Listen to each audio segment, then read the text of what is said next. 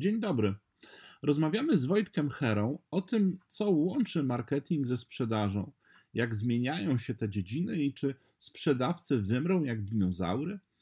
Opowiadamy, jak zmieniają się oczekiwania klienta, jaką rolę może pełnić w firmie Robert Lewandowski i dlaczego Henry Ford mógłby pracować ze Steve'em Jobsem. Czy warto angażować swoich klientów we współtworzenie marek? Wkraczamy na obszar technologii, zastanawiamy się, kiedy znikną recepcje w hotelach. Próbujemy odpowiedzieć na pytanie, co będzie robił sprzedawca w przyszłości, żeby oferować jak najlepszą wartość. I czy rady nadzorcze powinny być mądrzejsze od swoich zespołów marketingu i sprzedaży. Przepraszam trochę za hałasy, ale warunki mieliśmy z Wojtkiem typowo hotelowe i partyzanckie. Możecie też zobaczyć nasze wideo z tego nagrania na moim kanale YouTube'owym. Zapraszam do posłuchania. Kto zaczyna? Dzień dobry. Dzień dobry. Ty zaczynasz, bo jesteś gościem w Sopocie. Nie, ja nie jestem gościem w Sopocie, jakby to jest akurat bardzo często moje miasto. Ja będę przypominał, że ja się stąd wywodzę. Ale jesteśmy w Sopocie Jesteśmy w Sopocie i będziemy rozmawiali o marketingu. i o sprzedaży. A tak naprawdę o tym, co dzisiaj łączy marketing ze sprzedażą. A wiele łączy marketing i sprzedaż. Nawet e, kiedyś użyłem takiego sformułowania mocno seksualnego, że ludzie marketingu i ludzie sprzedaży muszą uprawiać merytoryczny seks, który zakończy się tym, że będą się rodzić świetne i niebanalne marki. To jest trochę tak, że ja dzisiaj pewnie regularnie podkreślam i, i chyba w ogóle mówię o tym bardzo często, że sprzedaż zginie, że sprzedawcy w tej formie, w której są dzisiaj, przestaną istnieć, bo oni są naprawdę niepotrzebni. Zostaną tylko ci, którzy będą dawali wartość, a wartość sprzedaży paradoksalnie jest działem marketingu. Znaczy ja wierzę, że marketing przejmie sprzedaż i jak patrzę na struktury na przykład wielu firm, to ja mówię, zobacz sobie, jaką masz dzisiaj liczebność działu sprzedaży, jaką masz liczebność działu marketingu i wyobraź sobie sytuację, że to się odwróci. I to jest bardzo kontrowersyjna teza, podejrzewam, że dla wielu sprzedawców. Natomiast myślę, Wojtek, że trzeba byłoby powiedzieć, co to znaczy ta stara sprzedaż. Bo my mówimy, sprzedaż ginie, ginie stary marketing, czasami są też takie opinie. Ja wychodzę z takiego założenia, że e, to nie jest tak, że marketing ginie, czy sprzedaż ginie, tylko po prostu marketing i sprzedaż się bardzo mocno zmienia. Natomiast myślę, że e, sprzedaż się zmienia w tym sensie, że giną pewne takie stare modele oparte o nachalność, oparte o manipulację, oparte o, co tu dużo mówić, bardzo często oszukiwanie klientów, robienie ich, mówiąc krótko, w konia. I to jest, myślę, ten główny argument za tym, że e, ta sprzedaż musi budować wartość, dlatego że e, po prostu ściemnianie już się nie opłaca. O ile kiedyś można było ukrywać pewne rzeczy, o tyle dzisiaj w dobie mediów społecznościowych, gdzie każdy może napisać absolutnie wszędzie, absolutnie wszystko, to po prostu jest bez sensu, bo jest nieopłacalne, dlatego że wszelka mała wiarygodność marki zostanie błyskawicznie nagłośniona. Okej, czyli mówimy o tym, że ściema nie istnieje. My pewnie bardzo mocno podkreślamy, że nadchodzą czasy prawdy, że prawda, transparentność będą, Prawda w biznesie nas wyzwoli. będą walutami nowych czasów, będzie walutą nowych czasów i to faktycznie będziemy bardzo Tak. mocno jakby e, w ten sposób się trochę rozliczali z klientem poprzez wiarygodność, poprzez e, wiele rzeczy. Po drugie, ja myślę że jeszcze jest jedna rzecz, którą my trochę nie bierzemy pod uwagę, a mianowicie no, ty się zajmujesz czymś takim jak e, rynkologia, jak myślenie o rynku trochę szerzej, Tak, jak i tu edukowanie jest, I tu klientów. jest tak, znaczy, y, y, warto powiedzieć dwa słowa, o co chodzi z tą rynkologią, dlatego że to rzeczywiście jest totalnie nowe słowo. No, E, Notabene nie jest to wymyślone przeze mnie, to, to wymyśliła doktor Jola Tkaczyk z e, Akademii Leona Koźmińskiego. Aha. Kiedyś szukali w gronie przyjaciół słówka, które ładnie spolszczy marketing i e, wymyślili sobie tą rynkologię. To słówko bardzo się spodobało profesorowi Bralczykowi, któremu Aha. kiedyś wręczałem swoją książkę i on mówi, o ładne słowo rynkologia. Więc dla mnie mi spadł kamień serca, taki był po prostu test językowy tego. Natomiast ja poszedłem trochę z tym dalej, to znaczy wyszedłem z takiego założenia, że rynkologia nie jest tylko i wyłącznie zamiennikiem słowa marketing, ale e, jest takim szerszym podejściem pod tytułem w jaki sposób tworzyć i w jaki sposób zarządzać rynkami. Okej. I teraz znowu dochodzimy do słowa w języku angielskim, czyli marketology. Profesor Kotler? Profesor Kotler w swoich wspomnieniach, notabene genialna książka, napisał, że są w zasadzie trzy ekonomie. Jest makroekonomia, mikroekonomia i ekonomia rynku. I ta ekonomia rynku jest, to jest właśnie to marketology, czyli właśnie ta rynkologia. No dobra, a teraz Kwestii samych pojęć. No jeżeli, jeżeli byśmy tak sobie powiedzieli, bo to jest trochę tak, że ja bardzo często mówię, że dzisiejsza sprzedaż, nawet ta bardziej zaawansowana, to konsultacyjna, ona musiałaby zakładać jedną bardzo ważną rzecz, a mianowicie analizę potrzeb klienta, a analiza potrzeb klienta by musiała zakładać, że klient wie, czego potrzebuje. Czekaj, czekaj, czekaj, to, to jeszcze inaczej. I teraz, E, no, jeż- jeżeli sobie, poczekaj, jeżeli sobie wyobrazimy zespół marketingu i sprzedaży w nomenklaturze piłkarskiej, Okej, to cały team marketingu i sprzedaży to jest nasza drużyna narodowa. tak jest. Natomiast tym e, napastnikiem, który strzela bramki, tym obszarem sprzedaży jest po prostu Lewandowski. Tak jest. Natomiast, żeby Lewandowski strzelił bramkę, to Okej. ta cała drużyna musi również na to pracować. I tak to można byłoby rozumieć. Sam Lewandowski, czyli sam sprzedawca, który wychodzi na rynek, który nie ma określonego z jednej strony supportu, ale nie ma również zdefiniowanego wcześniej trenera, który rozpozna konkurencyjne drużyny, Aha. tak? jaki styl mają gry na boisku, no to byłoby mu bardzo trudno strzelić bramkę. Byłoby bardzo trudno wygrać mu samotnie mecz. I myślę, że to jest również klucz do kooperacji marketingu i sprzedaży, czyli praca drużynowa, ale nie w kontekście tylko i wyłącznie wspierania sprzedaży jako takiej, tak jak często się kojarzy marketing, ale w sensie zarządzania rynkiem jako całością, tak. Okej, i bardzo ważnym elementem tego rynku jest klient. Znaczy, Znaczy, to jest podstawowy, znaczy, podstawowy element A ja, tego a, rynku. a ja myślę, że my często o tym zapominamy. No A- ale to wiesz, to wiadomo, znowu wrócimy do profesora Kotlera, to wiadomo od 1967 roku, czyli od e, jego pierwszego wydania podstawowego podręcznika akademickiego, jeśli chodzi o marketing, gdzie on ustawił klienta, mówiąc krótko, w centrum uwagi. Już wtedy, tak? No dobra. My wiemy o tym teoretycznie od wielu lat, ale praktycznie firmy robią różne rzeczy. No, Dokładnie tak. I to jest trochę tak, że ja znowu będę pamiętał i teraz zobaczmy, co się, co się zmienia. Znaczy, ja, bo ja bardzo często słyszę dokładnie, Wojtek, analizujmy potrzeby klientów. Sam to faktycznie pewnie gdzieś tam dzisiaj bardzo często staram się naprawdę pokazywać na szkoleniach ze sprzedaży, ale z drugiej strony ja coraz częściej widzę jedną bardzo prostą rzecz, że klienci nie są świadomi swoich potrzeb w kontekście nowoczesnych rozwiązań. Znaczy, rozwiązania zmieniają się tak szybko na rynku, pomysły zmieniają się tak szybko, że klient jest świadomy swoich problemów i wyzwań, celów, które chce osiągnąć, ale nie potrzeb, które chce zrealizować. Czy jak mógłbym to, I to jest, to, to, ja będę naprawdę, to- to jest takie ciągłe pytanie, bo ja ciągle słyszę od handlowców, że mówią, potrzeba to jest to, czego klient chce.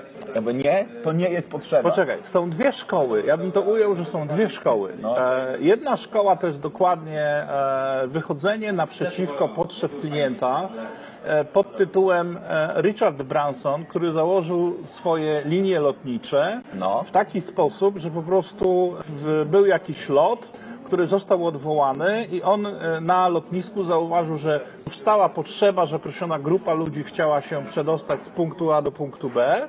I on to w taki sposób zorganizował, że po prostu zauważył tę potrzebę i stworzył jak gdyby swoje linie, tanie linie lotnicze. Poczekaj, i, dru, i druga, i druga no, szkoła, Ale co on zrobił? On zauważył potrzebę. on zauważył potrzebę, Ale, ale jakby spytał tych klientów, którzy właśnie stracili swój lot, co oni potrzebują, to oni by powiedzieli, o, my potrzebujemy, żeby nasz przewoźnik podstawił nam inny samolot. Tak, masz rację, bo tu, tutaj znowu wracamy do takiej bardzo znanej, słynnej tezy Forda, że gdyby Ford pytał się swoich klientów, co potrzebują, to by powiedzieli, że chcą szybszych koni. Dokładnie tak. I tu dochodzimy do tej drugiej szkoły, można powiedzieć, do tej drugiej ścieżki, no, której jakby nie było, swoistym ojcem e, był Steve Jobs. Tak jest. e, który e, mówił, ja jestem dyrygentem tejże orkiestry i w, ja próbuję wymyśleć obszar rynkowy, próbuję zdefiniować, mam pewną wizję swoją funkcjonowania określonych produktów i ja tą wizję jako taki swoisty dyrygent daję na rynek i próbuje ją po prostu w określony sposób skomercjalizować.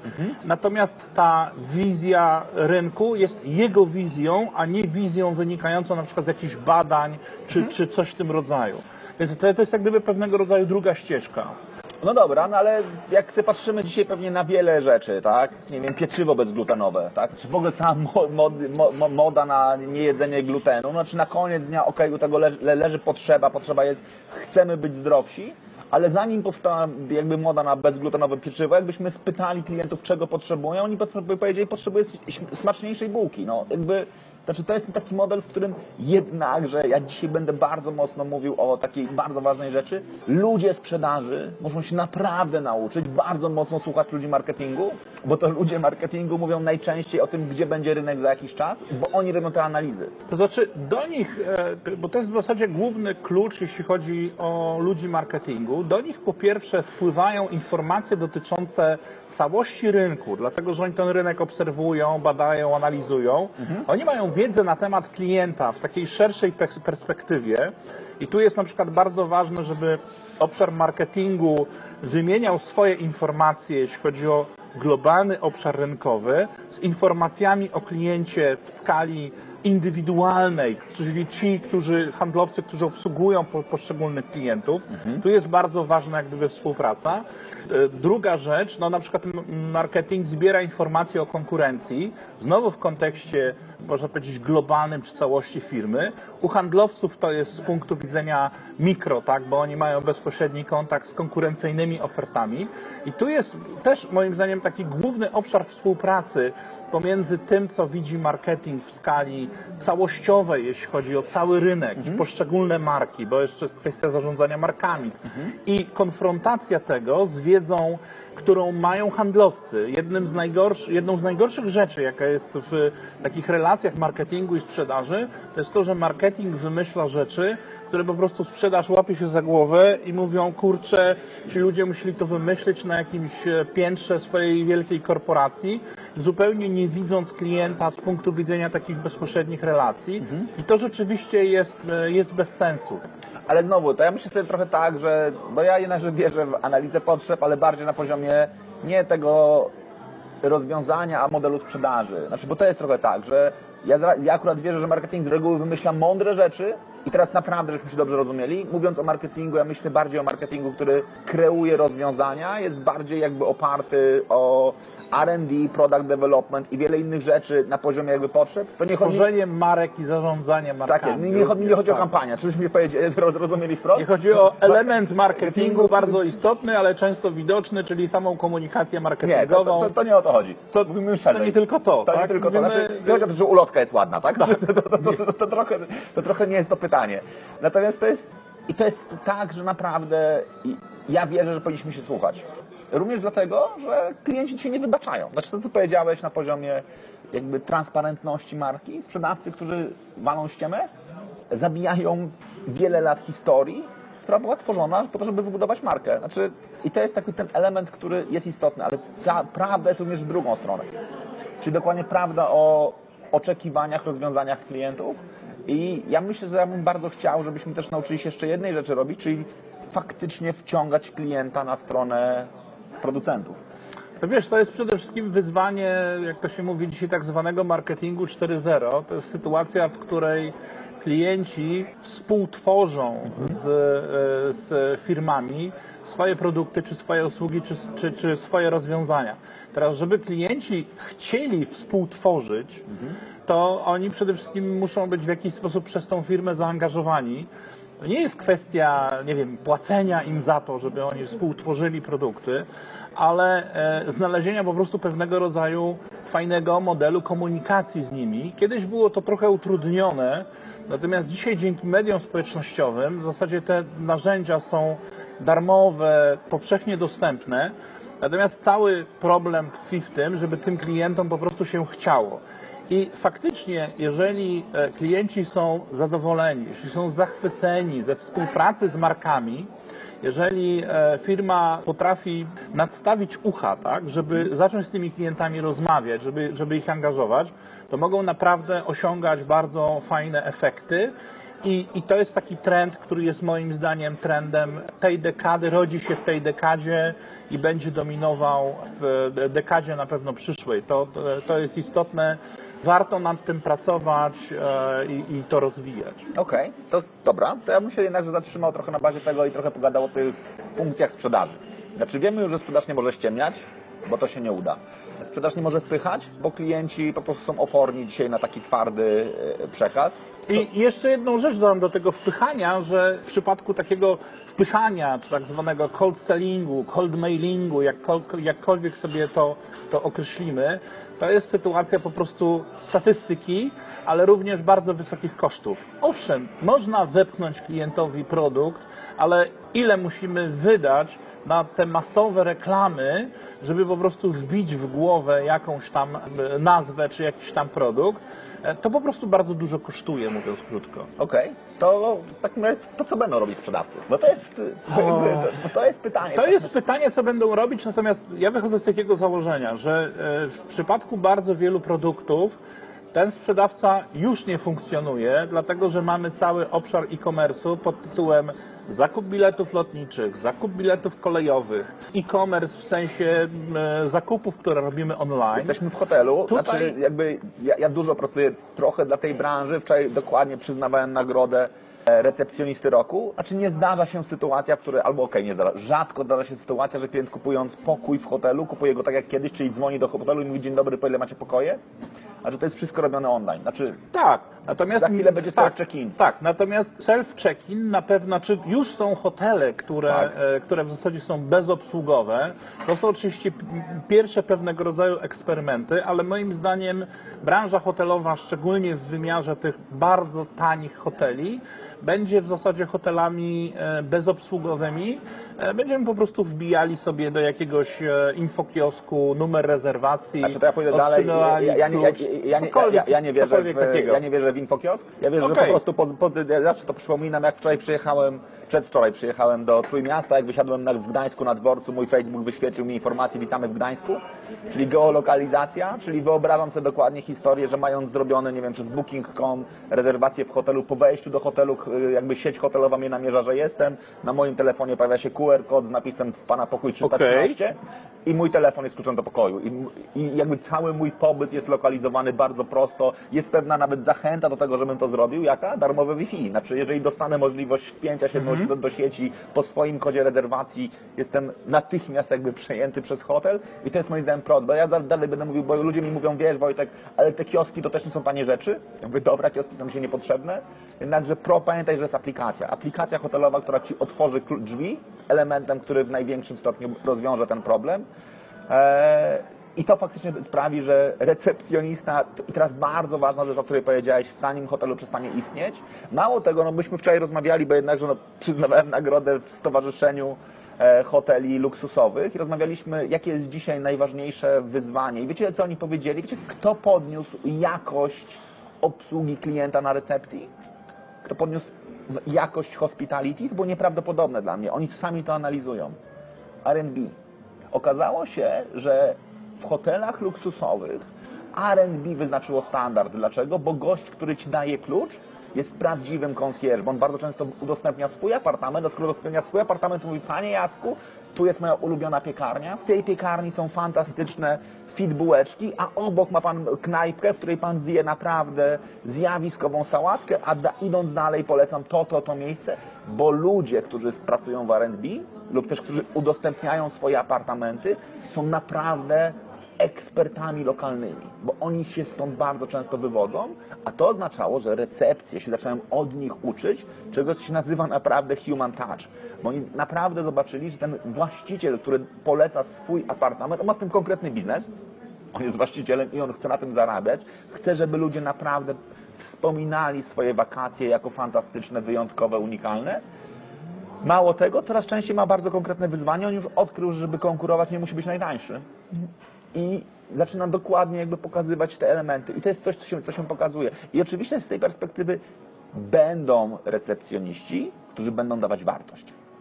Ale ci, którzy nie będą dawali wartości, zostaną zamienieni na telefon. Podejrzewam, że podobna sytuacja y, wynika z Ubera I to, jak obserwuję, jak się rozwijają firmy e, taksówkarskie, które, e, które korzystają z aplikacji, są po prostu takim, no, można powiedzieć, Uberem taksówkarskim przez aplikację. Tam jest też element po prostu oceny jakości Tak e, samochodu, kierowcy i i to jest dokładnie to, o czym mówiłeś w kontekście Airbnb, że to w ostateczności również przekłada się na wzrost jakości usług, a o to przede wszystkim chodzi. Dokładnie tak. I znowu, jeżeli byśmy powiedzieli o Uberze, ja, ponieważ partnerem naszej konferencji jest firma wynajmująca limuzyny, e, jak rozmawiałem z Rafałem rok temu, on był trochę wściekły na Ubera, dzisiaj mówi, Uber mi rozwinął biznes. Klienci jeszcze bardziej doceniają najwyższy standard mojej firmy, w związku z tym, że mają też kontakt jakby z czymś, co jest absolutnie tańsze, ale jak jest coś tańsze, to też widzą tą gigantyczną różnicę jednakże pomiędzy pojechaniem Uberem a S-klasą, z kierowcą, który mówi po angielsku, z kierowcą, który nie mówi w żadnym języku i tak dalej, i tak dalej. I to są rzeczy, które też myślę sobie, że my czasami dostrzegamy, więc to idzie w kolejnym kier- kierunku. I handlowcy będą musieli się wyróżniać jakością. Tak, a w przypadku jakości tutaj w zasadzie sky is the limit, dlatego że e, no, z jednej strony wzrost jakości obsługi powoduje również wzrost oczekiwań klientów. Tak jest. I to dla wielu firm może być jeszcze pewną barierą trudną do, trudną do przeskoczenia. Zauważcie, jak dzisiaj wyglądają sytuacje, e, no, chociażby znowu hoteli i restauracji, gdziekolwiek wejdziemy. Pierwsze pytanie to jest, czy jest bezpłatny Wi-Fi. Tak? Kiedyś jeszcze e, dawno, dawno temu za Wi-Fi w hotelach trzeba było płacić, mówiąc krótko, ciężkie pieniądze. Im hotel bardziej luksusowy, tym, tym więcej. Dokładnie tak. W ogóle było kiedyś ciekawe, że była- ta zależność. Kiedyś byłem w bardzo wysokiej jakości hotelu w e, Bukareszcie na pewnej konferencji i tam były horrendalne ceny za Wi-Fi, w związku z tym, żeby się połączyć, szedłem sobie do knajpki, która była obok, gdzie było za darmo, mówiąc krótko. Tak? Okej. I to jest jakby, to jest, to jest ten element. No dobra. Mamy kolejny punkt, jeśli chodzi o to, że powiedzieliśmy, że w wielu miejscach sprzedawcy przestaną istnieć, ale ja jednakże wierzę, że w niektórych miejscach zostaną i pytanie jest, dlaczego zostaną, bo co będą robić? Co będzie robił sprzedawca w przyszłości? Z perspektywy relacji z klientem. Znaczy, co on będzie musiał zrobić, żeby dać tą wartość? Ja myślę, że słowo tutaj relacje z klientem są kluczowe. To znaczy, na pewno sprzedawcy nie będą wyeliminowani w sektorze B2B. Wszędzie tam, gdzie e, te m, relacje z ludźmi są bardzo istotne, wszędzie tam, gdzie podejmowanie decyzji sprzedażowych wymaga zaangażowania różnych ludzi. Tutaj, no, niestety, automat tego nie załatwi, choć oczywiście wiemy doskonale, że funkcjonują automatyczne serwisy aukcyjne, tam gdzie są zawierane po prostu kontrakty, ale one dotyczą bardziej produktów i usług już standardowych. W takim sektorze usług, które są związane jednak z obsługą ludzką sensu stricte, tutaj myślę nie będzie automatów, natomiast może być tak, że jak się rozwinie cały sektor cybernetyczny tak, i e, dojdziemy już do, do sytuacji obsługi przez roboty, to tutaj może być e, wesoło. Natomiast e, jest jedna rzecz, która, która jest dość istotna w tym całym postępie technologicznym, to jest po prostu ludzka psychologia. Okej. I owszem, my dzisiaj mamy technologię, która umożliwia w zasadzie pozbycie się całej obsługi kasjerów w sieciach handlowych. E, Dlatego, że e, korzystając nawet z technologii RFID, tagów, możemy wychodzić ze sklepu, mieć zeskanowane wszystkie produkty, od razu w przeciągu sekundy. e, zapłacić za te produkty. Ta obsługa kasowa nie jest jak gdyby potrzebna. Ale ja czasami się śmieję, że e, po wprowadzeniu tego rodzaju rozwiązania sklep będzie musiał wydzielić pewną przestrzeń, bo e, psychologia będzie rządzić i klienci będą chcieli sprawdzić, czy broń Boże ten komputer ich gdzieś tam nie oszukał, tak jak to się mówi. Zauważ, że owszem mamy już samoobsługowe kasy, które zostają powoli wprowadzane. Tam jest jeszcze nadal obsługa, która jak gdyby pomaga, ale to jest pewnego rodzaju kierunek, dlatego że dwie standardowe kasy z obsługą ludzką na tej samej przestrzeni można umieścić około sześciu kas automatycznych. Czyli to powoduje po prostu racjonalizację wykorzystania powierzchni sklepowej do tego systemu. Natomiast gdyby był system całkowicie zautomatyzowany, no to w zasadzie klient by wychodził tylko przez bramkę i, i, i tyle, tak? Dlatego, że płatność schodziłaby automatycznie z jego karty albo z jakiegoś innego rozwiązania przez telefon czy, czy coś w tym rodzaju, tak? Okej, no dobra. A w tym B2B, w którym zostaną klienci, myślę sobie, że ich głównym zadaniem z perspektywy dokładnie tego, co powiedziałeś, skomplikowanych modeli decyzyjnych, jednym z najważniejszych elementów będzie edukacja klienta. Ale nie edukacja klienta o tym, jakie są dla niego najlepsze rozwiązania, tylko w jaki sposób dokładnie kupić czyli optymalizować proces zakupowy. To jest w ogóle trochę pytanie w edukowaniu, czy, czy w ogóle ma kupować, czy być może powinien wynająć, tak? znaczy w ogóle płać za posiadanie, nie, nie, znaczy płać za wynajmowanie, nie za posiadanie, lub też za użytkowanie, nie za posiadanie. Coraz częściej mówi się, kupuj te rzeczy, których wartość rośnie, wynajmuj, których wartość spada, tak? I jakby widzimy, nie wiem, ja zawsze będę mówić tam, wyłączmy floty, w których siedzę, oczywiście, ale spójrzmy, nie wiem, na urządzenia drukujące, tak? Znaczy, no, w większości firm nie kupuje się drukarek, znaczy się po prostu wynajmuje Ale- urządzenie drukuro- drukujące. Tak, znaczy tutaj jeszcze się pojawia ciekawa kwestia pod tytułem na ile tenże handlowiec będzie reprezentantem swojej firmy, w tym sensie, Okej. że co, co sprzedaje? Czy sprzedajesz to, co jest najlepsze dla klienta? Mhm. Czy sprzedajesz to, na czym masz najwyższą prowizję? Okej, I, I to jest jakby pewnego rodzaju wyzwanie do pewnego przemodelowania w ogóle oferty, dlatego że to jest bardzo częsty problem e, w zespołach handlowych, że e, no co, no sprzedają to, na czym mają największą prowizję, mają po prostu najlepszą sprzedaż i te potrzeby klienta są na drugim albo na trzecim miejscu. To jest również wyzwanie nie tylko e, w sensie tworzenia, budowania ofert, ale również pewnego rodzaju wyzwanie mentalne, szczególnie dla tych handlowców, którzy po prostu przyzwyczaili się, że przez wiele lat swojej pracy funkcjonowali jednak w modelu pod tytułem moja korzyść jest mojsza, tak? Ja Okej. tutaj się posłużę w takiej tezie, której zawsze hołubię, czyli profesor Nash i jego teoria równowagi, za którą dostał Nagrodę Nobla, czyli rób to, co jest dobre dla ciebie i równocześnie jest dobre dla innych. Czyli w tym momencie tego rodzaju podejście zmienia trochę optykę e, budowania biznesu, moim zdaniem, w, w tą stronę właśnie wartości, o których rozmawiamy. okej. Co, co jeszcze mogą robić? Skoro będą dbali o interes klienta, to znaczy, że muszą nauczyć się jednak na czymś zarabiać. Znaczy, bo to jest też trochę tak, że to jest dobre dla mnie, ale to będzie oznaczało bardzo konkretną rzecz, będą skoncentrowali w takim razie na no, długoterminowej relacji. I to będzie myślę, że kolejny element. Znaczy, absolutnie wypadnie ta sprzedaż fire and forget, czyli wciśnij klientowi to, na czym masz największą dzisiaj marżę. Okej, nawet jeżeli Tak, bo musisz zrobić plan Bo musisz sprzedaży. zrobić plan sprzedaży, tylko naprawdę uczyć. A to oznacza, że sprzedawcy będą musieli być mądrzy. Znaczy, może inaczej, ja bym powiedział jeszcze tak, e, bo e, em, przede wszystkim mądre moim zdaniem muszą być rady nadzorcze. Okej. Teraz rady nadzorcze niestety, szczególnie w większych firmach, oni nie widzą ludzi, tylko widzą cyfry. Okej. I jeżeli e, wiadomo, że e, każda organizacja jest nastawiona na to, żeby zarabiać po prostu określone pieniądze, bo jest to zwrot z inwestycji, które osiągają akcjonariusze czy osiągają udziałowcy, to jest jak gdyby jasne. Natomiast pytanie otwarte, czy mają robić to absolutnie za wszelką cenę, to znaczy gdzie jest granica tego rodzaju jak gdyby praktyk, tak? Mm, e, Firmy zapłaciły czasami za tą e, stosunkowo wysoką cenę, bo przestały widzieć klienta w tym całym procesie e, no, rżnięcia tego klienta, mówiąc krótko. I po prostu zaczęły mieć w pewnym momencie problemy. Więc to w jaki sposób będzie Rada Nadzorcza dawała określone wytyczne do kierowania przez zarządy po prostu całym obszarem sprzedaży, całym e, obszarem marketingu jest również moim zdaniem w, tym, e, w tej kwestii istotne. Okej. No dobra. Coś jeszcze? No moglibyśmy pewnie długo gadać, ale nie chcemy Was zanudzić na śmierć. No okej.